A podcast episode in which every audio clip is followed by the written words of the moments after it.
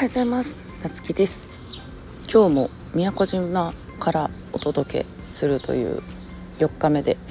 今日地元に帰るんだけど、昨日もね喋りすぎて今朝も声がガラガラっていう、なんか非常に聞きづらかったら申し訳ないですで、昨日はねがっつりその今入ってるプロデューサーを極めるっていう講座のね中でそのプレゼン大会みたいなのがあって、その自分のビジネスとかそういう、どうやっていきたいかみたいなのにをシェアする会みたいな感じだったんですよね。でその初めましての方たちとかもいて、でそれぞれお互いのことをねいろいろ話したりとか、またいろんな、人たちと出会えてって感じの場で、でもそういう人たちとかを前にね、じゃあ自分はこうやって今後どうやっていきたいかっていうのを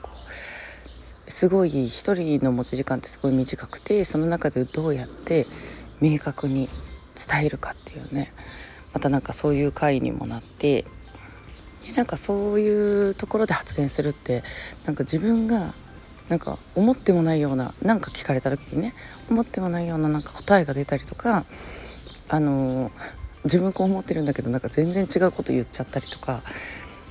やっぱり人前で喋るの、うちはあまり得意な方じゃないんで難しいなってまた改めて感じて、自分の課題というかね、まだまだクリアしていきたいなと思ったのと、本当にいろんな